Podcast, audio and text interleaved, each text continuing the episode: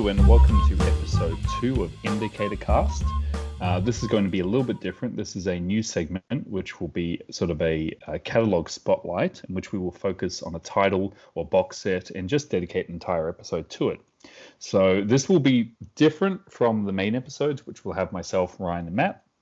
But this will be sort of these episodes will happen quite randomly, but we'll hope to get at least one or two in between the main episodes leading up to the one each month. So anyway, enough of my rambling. My name is John Matthews, and I'm very pleased to have a guest who I hope becomes a regular here this evening, William Rowley. How are we? Hi, John. Great to be here, mate. Thank you very much for the kind invite. I'm all excited about being here, involved with this, so thank you. And William and I, we've known each other for some time, and we've had many conversations about films in general, through various conversations over round releases. And would you like to tell us a little bit about yourself, William? I know that you are quite an avid collector. So. I've been probably collecting properly for the last 3 years. Movies have always been a passion for myself since I was a kid. I feel very lucky in respect to my age because I grew up with the drive-in. I grew up with VHS. I grew up with Beta. I went through, that type of era. So I've been sort of privileged for what I've had and what I've been able to get these days. My passion has predominantly been more the horror movie stuff with it, but I'm sort of blessed in respect of you've got to have an interest in everything to be involved with it. But I think I'm very lucky to have what I have. Absolutely, and yeah, you've lived through all those areas of film, and I think talking in regards to Powerhouse, I know you have quite a decent amount of their titles. What is it about Powerhouse that interests you? I know that, and I know that you've got some gems in there, because I know, like I was saying, these are probably some of the films you caught when you were younger. They're probably quite nostalgic. So is that kind of a bit of a draw to Powerhouse, like some of the things they release?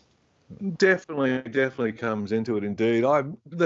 What probably draws me to Powerhouse is perhaps the love for what they do and how they what they make. The titles they bring out, they're really eclectic for what they can sort of offer. I look at the case here, I can see you've got hardcore there, you've got Ministry of Fear, you've got Christine. Sitting there amongst, Ray Harryhausen. It's such amazing range that they do offer and what they provide. The products they create, and really I don't know if I should call it product because it's really almost a love letter for what they are, for the amount of work that they put into it. The limited edition stuff that they bring out with the booklets and that, with it's truly a work of art. It's there's a lot of companies out there that are producing media and bringing it out to us. A lot of companies that are really dedicated, and you can just see the love through it. Severin, Vinegar Syndrome, companies like this. But you have the flip side of the coin where you've got like the mainstream stuff, and they're just bringing out this grey, nondescript sort of stripped down basic product. Yeah, probably who I'm very grey, in fact. Very grey indeed. But we're lucky with the choices that we have, and with companies like Powerhouse and the work they provide, they bring back so much stuff that you might not ever have an opportunity to see, and it's an opportunity to learn from what great movies there are in the past. As you were saying in the last episode with Winter Kills, it's a film I desperately need to track down and have a watch now. It's something I would never thought would have interested me, but from your discussion on it, it's something I'm very keen to get my hands on. Yeah, and exactly, and looking, a lot of their titles have been blind buys for me, some of the more obscure ones. So, it's always great discovering a film with those guys because the amount, like I said, the amount of love they put into it, and just the titles they pick. I mean, they really put this love into it so we can discover them. And I think, like you mentioned, they are a boutique label, like Severin and Vinegar Syndrome, and they do put a lot of effort into what they release. And just wondering, do you remember how you discovered Powerhouse? Was it probably around the groups or? Through the groups. It was definitely through the groups. I'm pretty certain somebody would have put something up there with it, and I was just like, wow, who are these guys? I need to get on board with this. I'm not a completist like yourself. I'm more of a shotgun collector in respect of I'll have random titles all over the place for what I have, but there's definitely a dedication to what I appreciate. So it's, they mean a great deal to me anyway. We're blessed for what they make. Absolutely, yeah. And so, I mean, we really are. I mean, and they are presenting them in the highest quality possible in terms of video and extras and packaging. So so yeah, I mean, it's just such a diverse catalog, like we were talking earlier, and it's like it's so dope. Like we were mentioning hardcore. I mean, the movie we're about to talk about sits next to hardcore, and they couldn't be any more different. But they're both great films, so definitely don't want to get them mixed up. The coin there. Yeah. What's this one, Billy? Oh, get them mixed up. No. So tonight, what we plan on doing is focusing a catalog spotlight where we will focus on just one title, or for a bigger episode, one box set. And I think that there's so many titles in the Indicator catalog that some unfortunately get overlooked. And the one we're going to talk about tonight, we were discussing a few options, and I think what were some of the ones we were talking about? We were talking about some of the real Americana, so the classics like Charley Varrick. What was the one you watched the other night? The new one? Well, New Centurion. And so, I mean, they're all great. And like, you know, I mean, there's so many ones that we could have picked. But I think what I want to do on these episodes is kind of put the spotlight on more, like I said, I wouldn't say neglected, but just titles that haven't sold out yet, surprisingly, and don't appear to be getting low on stock. And so we decided the title to pick tonight would be The 5,000 Fingers of Dr. T. It happens in an amazing castle with a tickle-em-to-death torture chamber and a 500-player piano with 480,000 keys. It's a musical merry-go-round sparkling with songs and dances, whirling you away to a new world of wonders. Have a smoke. Have a cigar. I don't mind if I do. Something to eat, something to drink. Dr. T is sweet on Mrs. C. So is Mr. Z, the plumber, who fixes sinks and knows all the angles. When the plumber Zabowski has installed the last sink, I want him disintegrated, atom by atom. See the dangerous descent from the sky-high ladder. See the whammy duel between Dr. T and Mr. Z.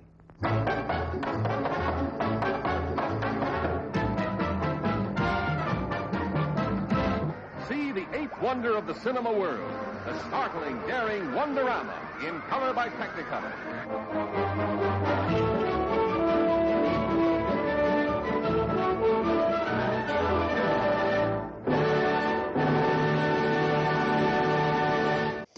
Which is also known as Dr. Seuss's The 5,000 Fingers of Dr. T. And this title is spine number 15. It's a relatively early Indicator title, and like I said, surprisingly, it hasn't sold out at the limited edition, and by the looks of it wasn't on the low in stock list as well. So I just think it's an amazing film that we should definitely spotlight and have a chat about. Definitely. It's actually probably one of the first ones I actually purchased. It was either this or the Sinbad box set. It was one of the first ones that I bought. It's one that I had to buy. Why I say that, it's a film that was pretty obscure for a very, very long time, and it's one that always captured my interest. I think the first time I actually saw it was like on cable TV, on Foxtel back in the day, on one of the channels they had on there with it. And it's just going, what is this? I've sort of heard vaguely. And that with it, and then sort of seeing it, it's just like, it's a musical. I don't like musicals, but this is Dr. Seuss, so I was on board. It's a film I think that it should be in a lot of people's collection because it's such a sumptuous film. It's got so much text, so much color to it there for what it is. It's really, it's disappointing that it flopped. Yeah, it's a real tragedy. Yeah, it's like. One of the best descriptions I heard about it was like basically it was the terrible middle in respect of it was too mature for the children and too fantastic adults. I thought that was a great quote and sort of illustrated perhaps why it did fail back then when it was released back in the 50s. Mm-hmm. So was it ahead of its time or was it, who knows, but it's amazing. It is. I think like we were mentioning, it's a shame the film flopped, but I don't think there's really any film from 1953 that looks like this. I mean, it's really out there in terms of the visual look of it. And from what I've heard and researched, this was the only film that Dr. Seuss actually had his hands in terms of a project. No pun intended, but he was actually very much involved with this. A lot of the other Dr. Seuss adaptations, like some of the animated ones and whatnot, were obviously based off of source material, but this is the film that he was passionate about. He wrote it. He even wrote some of the musical numbers. I mean, he was all over this. This was his baby, essentially, this film. And it's quite fascinating because he had such a... everyone knows Dr. Seuss from, Cat in the Hat, The Grinch, that crappy Lorax movie the other year. But this is one that not a lot of people tend to know about. And I think Dr. Seuss at this time... wasn't the Dr. Seuss that everyone knows today. He was still kind of working his way up in terms of becoming a pop culture icon in terms of his work. But yeah, I think it's a real shame that it just didn't do well at the time. Audiences, like I said, it was that middle where it was just. I think there are some dark elements, and I think that probably may have been a bit too much for the kids, and for adults it was a bit out there in terms of being a bit wonderful. So which is a shame, a real shame, really is. It is definitely a tragedy in respect. It would have been something that they could have built upon it, whereas he could have gone and done more with a bigger and better budget for what it was. The sets and stuff are staggering for what they are. There's so much involved. A lot of them actually look straight from his book. Yeah. The way they're shot, it's beautiful. And you tagged on something we discussed briefly the other night, sort of German expressionism in terms of... Yeah. You can see definitely the sets, the shots, the way they're taken, and the angling and the light. The way people are structured around in the sets. You've got the staircase and that going up, and it's not noir, but you could see like not Dr. Caligari, but it's got the balance there, toward the idea of that. Yeah. Basically in the dream and that with it bringing out the fantastical. So I mean, the film itself has a very simple plot, and that's what makes it so wonderful. And you are seeing this from the point of view of a kid, essentially. And this is, I guess, in my mind, what a kid would see. And in their mind, everything's quite large, and you feel so small in the world when you're looking up to everything. And it really captures that perfectly. So, in terms of the plot, it's pretty simple. Yeah. So we've got Bartholomew, who very much I wouldn't be surprised if Matt Groening saw this. Who would then go on to do The Simpsons. And we have, basically, it's set in the real world, and we have Dr. Terwilliker, who was his piano teacher, who is obviously quite strict, and Bart obviously doesn't really like him at all. And basically, he is the villain, but I guess in a child's perception, he is like, pure evil, or not pure evil, he sees this character who's probably just a bit of a jerk. I mean, he's just a piano teacher who's a bit strict, but to a kid it feels like your whole world is coming crashing down because you don't want to learn the piano. That's how I kind of saw it. And you've got the mother who is presumably it is made it clear that she is a single mother, and then we have the fourth character. So there's mainly just four characters in this. We obviously have sort of the repair handyman who comes by the house. Mr. Zabowski, is that how you say it?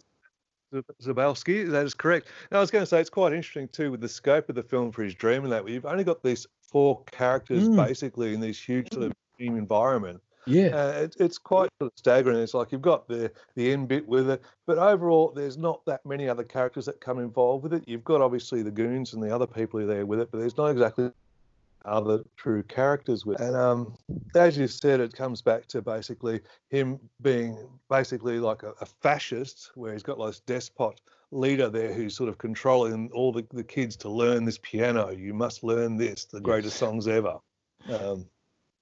Which he wrote, of course. Yes. Well, and then essentially that's the real world. And then Bartholomew, it's made pretty clear he falls asleep on the piano in the real world. And then you enter the dream world. And that's pretty much it. That's as simple as the plot goes. And then in the dream world, Dr. Terwilliker is obviously the leader of this evil empire that he runs.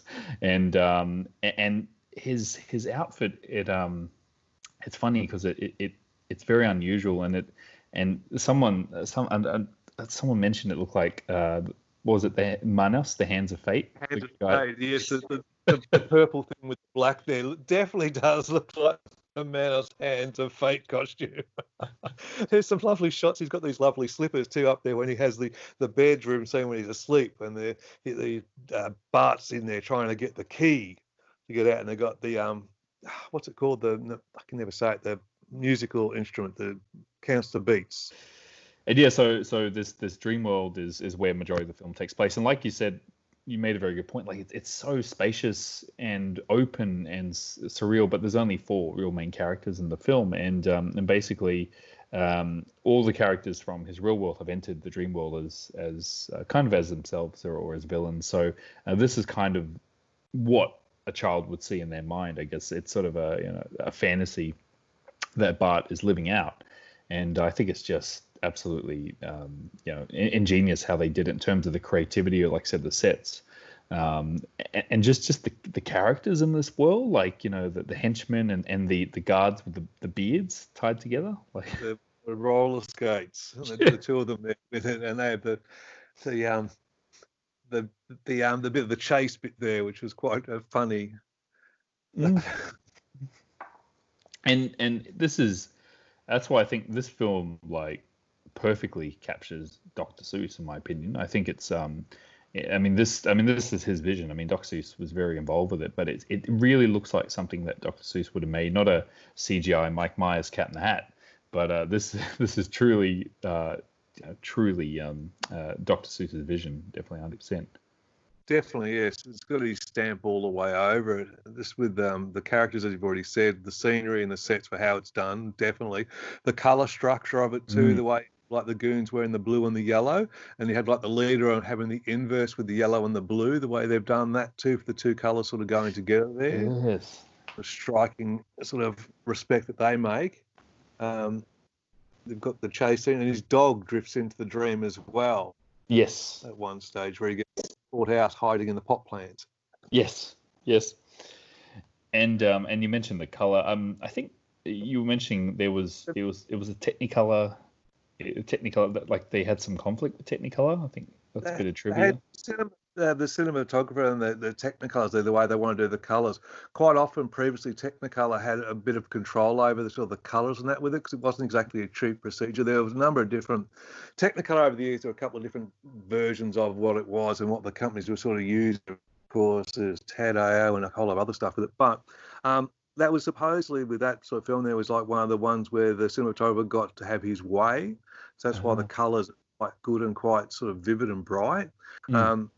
Start, you've got like those balls almost like from Invaders from Mars, and you've got the dude with the spotlight on his head, and he's chasing around with the Bart's having his first dream. Yes, the scenes, and they chase him with the butterfly nets and all the different colours and that with it. The one thing I could never understand with that scene, those butterfly nets are obviously way too small to capture him into it. So what does it end up with, like a beating scene or something? We're going to beat you with our lovely coloured butterfly nets for being a bad boy and doing your piano lessons. Good job. So, yeah, but it's a very surreal scene. It's quite amazing. And then later on, when you've got the chase scene, when he goes up and he's running up the building there with it, and you've got Mrs. C, as she's called in like the dream sequences there, his mother, and she's turning on all the lights and that to try and find him. So you have like the shot of the city, and you've got like World War II or World War I, where you've got all these beams starting to go up into into the sky.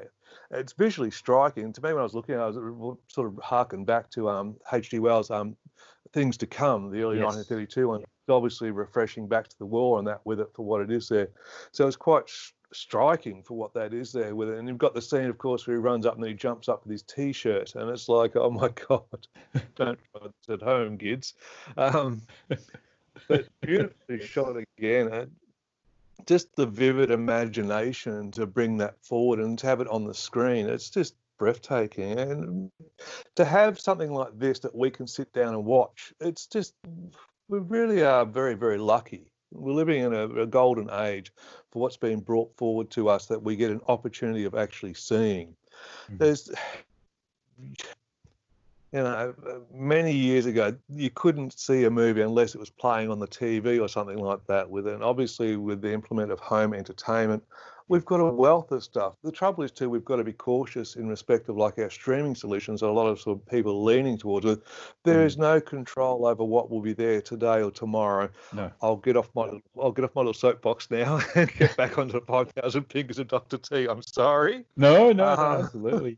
Well, it's interesting because like I said, I think I remember seeing this film, bits and pieces of it when I was younger on TCM, Foxtel, and the prints were always really washed out, like the ones that used to play on TV. And so this Blu-ray restoration done by Sony is beautiful. Like it really captures how it should look, how it looks theatrically, and it's really vivid and really amazing looking.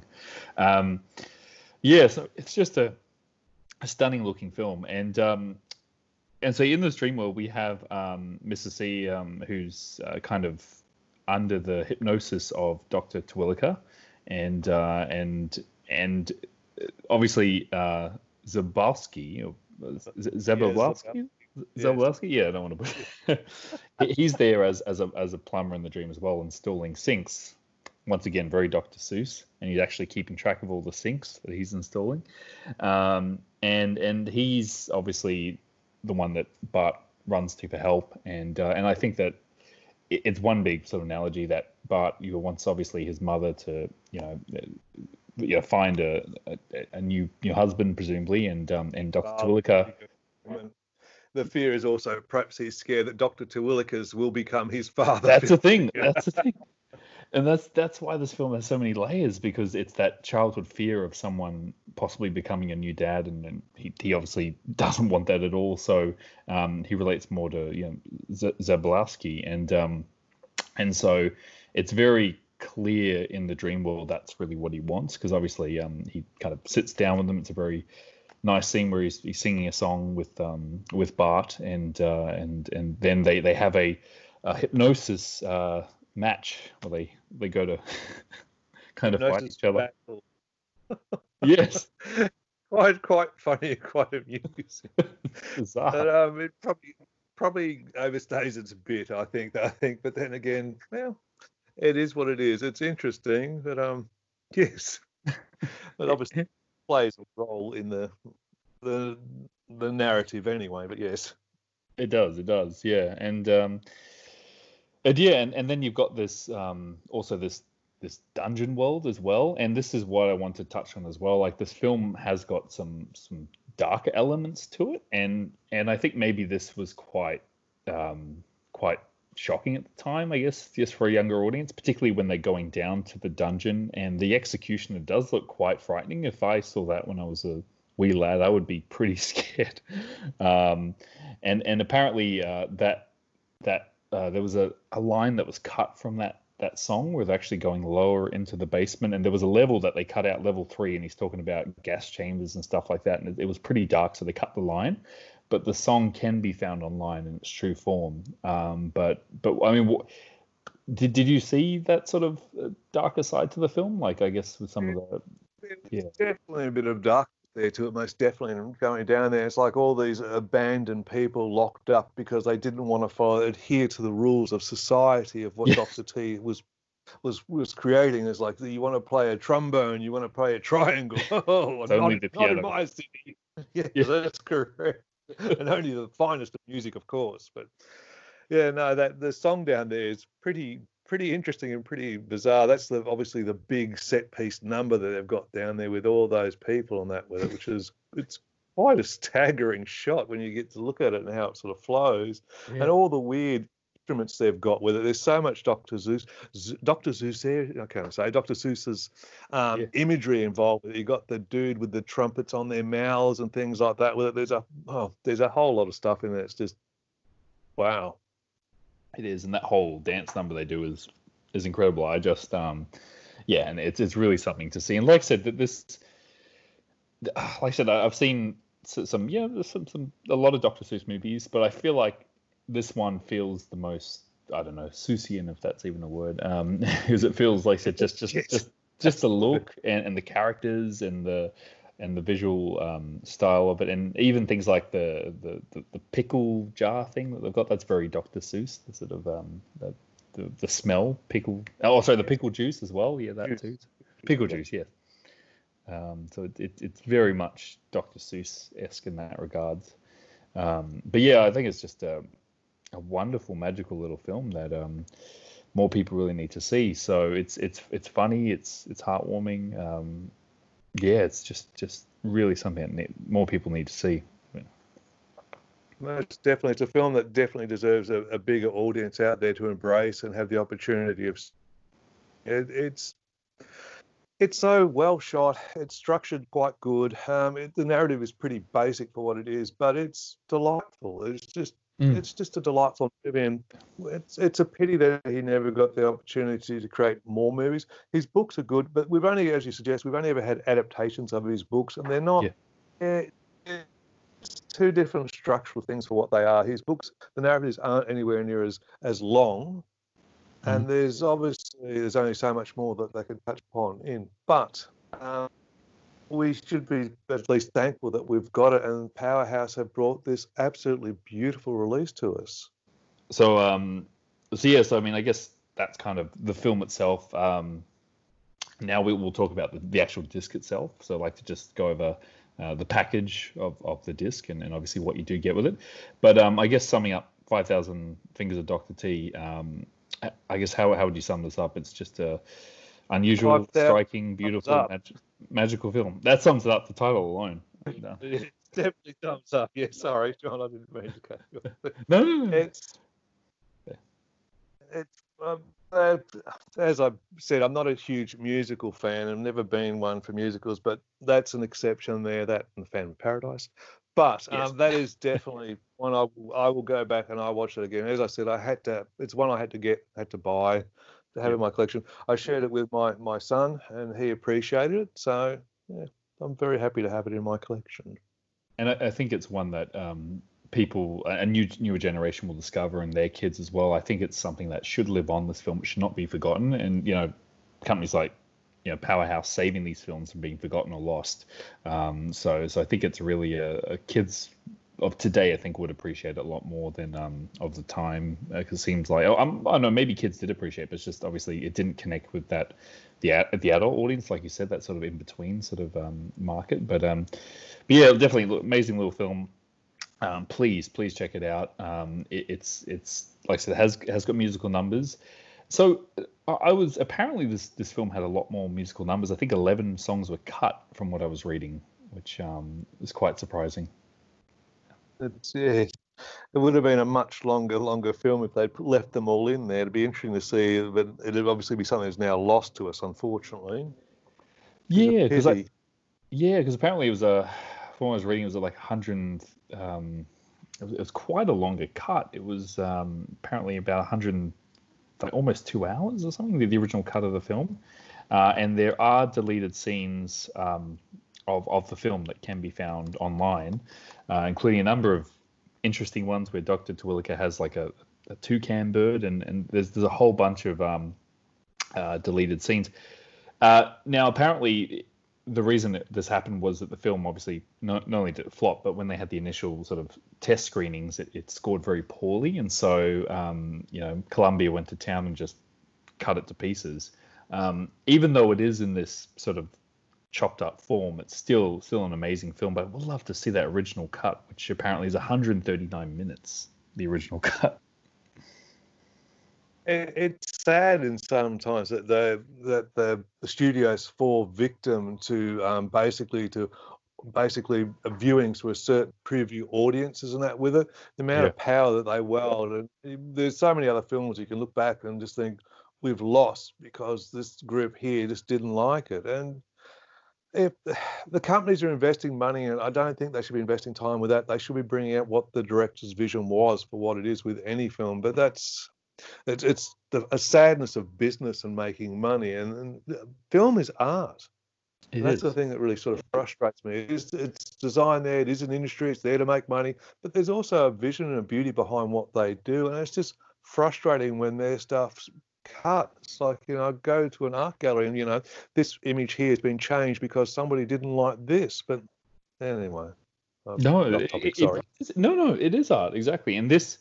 this film, I think, if you look at it as a visual piece of art, it is. It's a visual piece of art. Like it's an art installation piece. This film, like the giant piano, it is a work of art. And the fact that I'm sure all these other additional sets were built, and all that footage is cut and gone and essentially chucked out, which is a tragedy. And apparently, according to some trivia, they Sony Columbia looked everywhere and they just could not find the footage. Sony searched and it's gone. Like, I mean, and the sad thing is, like, you know, because the test preview audience, you know, like I said, they do wield the power to have the film cut, but not only cut it out, but you know, at least save it. But I mean, a lot of these studios just saw it as excess film, as just junk, just toss it.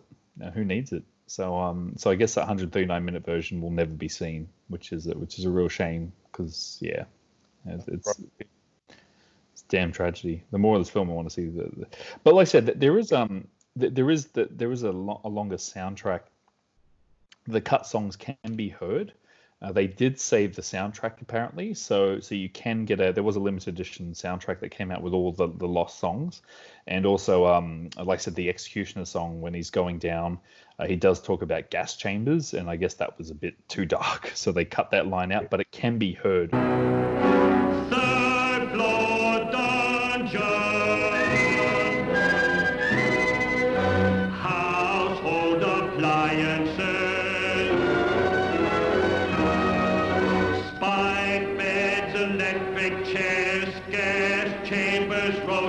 And scalping devices,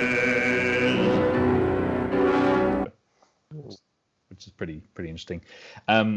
Cool. So look, I guess yeah, that's the film itself. But I guess I want to talk about the packaging itself. So yeah, as we were talking about the disc itself.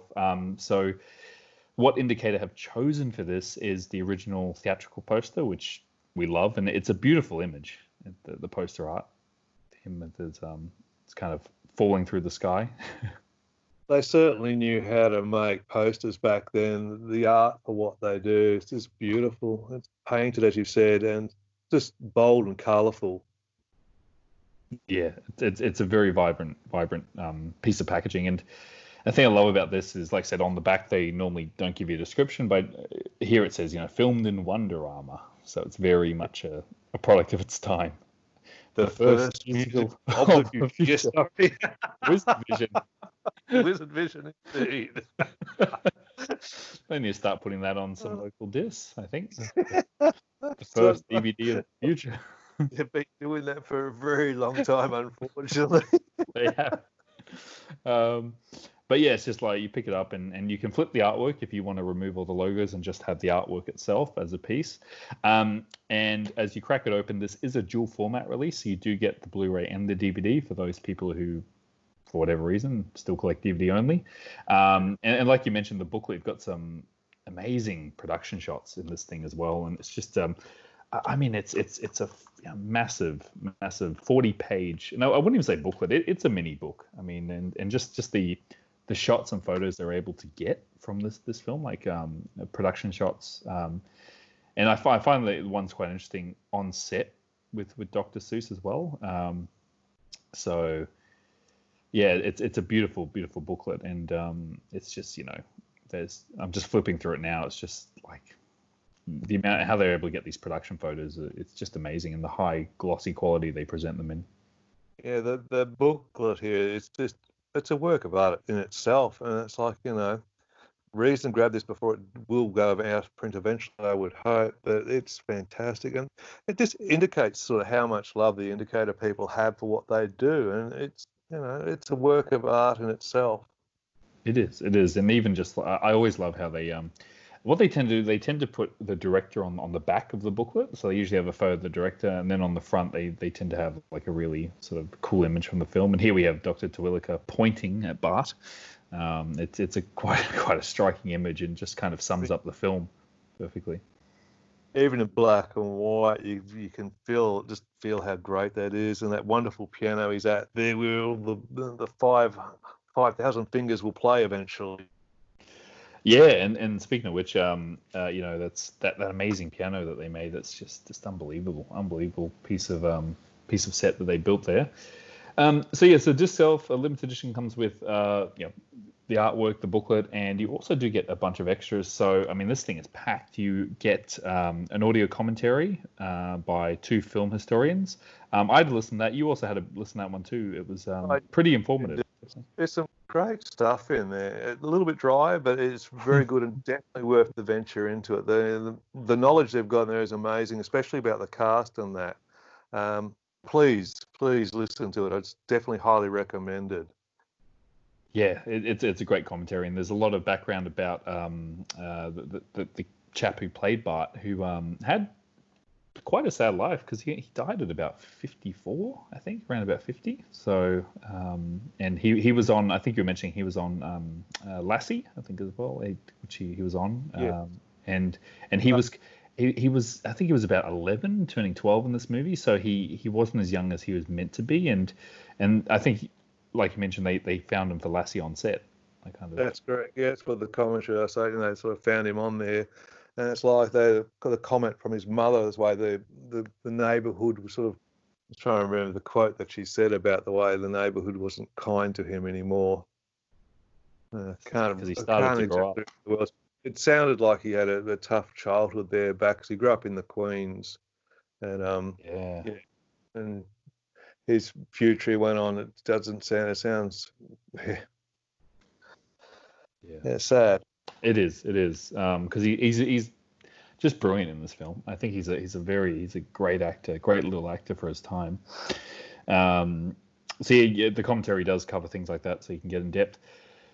There's crazy music. That's actually a featurette talking about the music of the film and just going through, an interview about the obsession with the music of 5,000 Fingers of Dr. T. There's a father figure, an interview with Steve Rowland, and that was the son of Roy Rowland. You had a bit of a look at that one. Yeah, I did indeed. He shows the actual script they had originally, the bound script he had there, which is just amazing.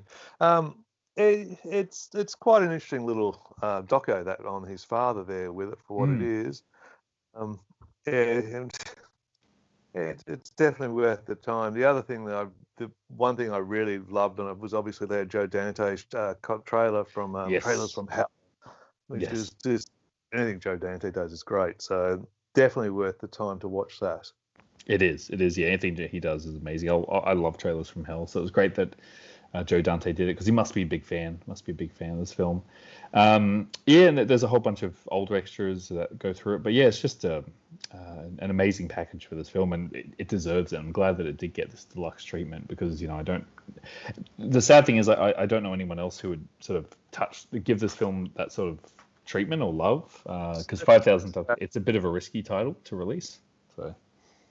That's about it. It's an unsung classic that really needs to be shone the light on. Sort of, they've only done 3,000 copies, so it's not sold out, as you said earlier. It's something that more people should embrace and get the opportunity of seeing because it's wonderful. It's truly just a great little film. It is.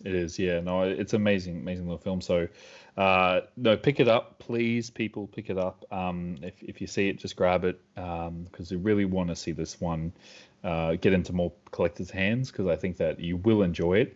And if you have the fear that it's going to be like a kid's film, don't be put off because I think, like we said, both kids and adults can appreciate this film. And I think because of the bizarre nature of it, I think that adults actually would appreciate it more than kids. So yeah, please, everyone, just pick it up and get it in your collection because it's an incredible release. I also think now where we are versus like the 1953 audience, we'll have a greater appreciation for what it is and what it offers us. The vision, the it's just really put together so well. Please do buy it. It's excellent. It is. It's an amazing release. And I think I was saying it sits next to Hardcore and what else is there? The New Centurions. There we are. So it kind of sits in the middle there, showing how diverse the catalogue is. That's really an interesting trilogy there. Yes. Watch them back to back. Sunshine and light until something a bit more darker. Yeah. So, exactly. A bit of a dark mood, and you watch this, it cheers you up, and you get back to the dark stuff. So, no, it's great. It's a great film, great release. Excellent. Well, is there anything else, William, you'd like to chat about this film, or I think we've kind of... I just wish to say thank you for giving me the opportunity to talk about it, and thank you for allowing me to come onto this wonderful podcast of yours. I'm lost for words, I'm afraid. It's not very often that I am, but I'm truly lost for words at the moment. No. If you haven't seen it, please see it. It's such a great movie. It's don't be put off because it's a musical. It's got so much more to offer. It's beautiful. It's a film I will go back and watch again and again. So thank you for giving me an opportunity to talk about it. As I said earlier, it's beautifully shot. It's really well written.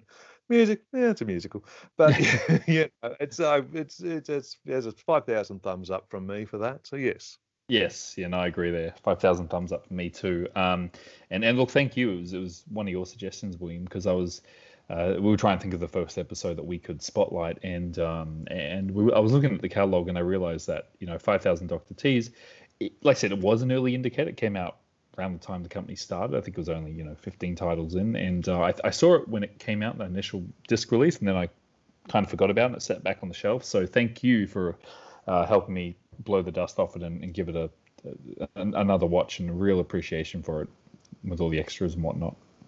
So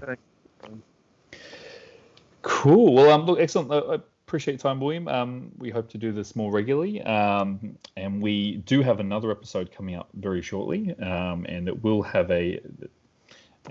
basically we'll be joined by Ryan Kendall, the regular of the monthly podcast, and we will be covering a box set, and it's actually another box set that, would you say, William, is a bit under the radar with some collectors? Definitely under the radar. It's something that really does need to, if you haven't seen this box set, oh wow I guess you'll find out. So we will discuss that one on the next episode, and that should be up sometime next week as well. All three of us will have a chat, but no, thank you, William. Hope you have a good evening, everyone, and I'm John Matthews, and I'm William Rowley. Thank you for putting up with me, and thank you, John, for having me on, and thank you, William. Thank you. Excellent.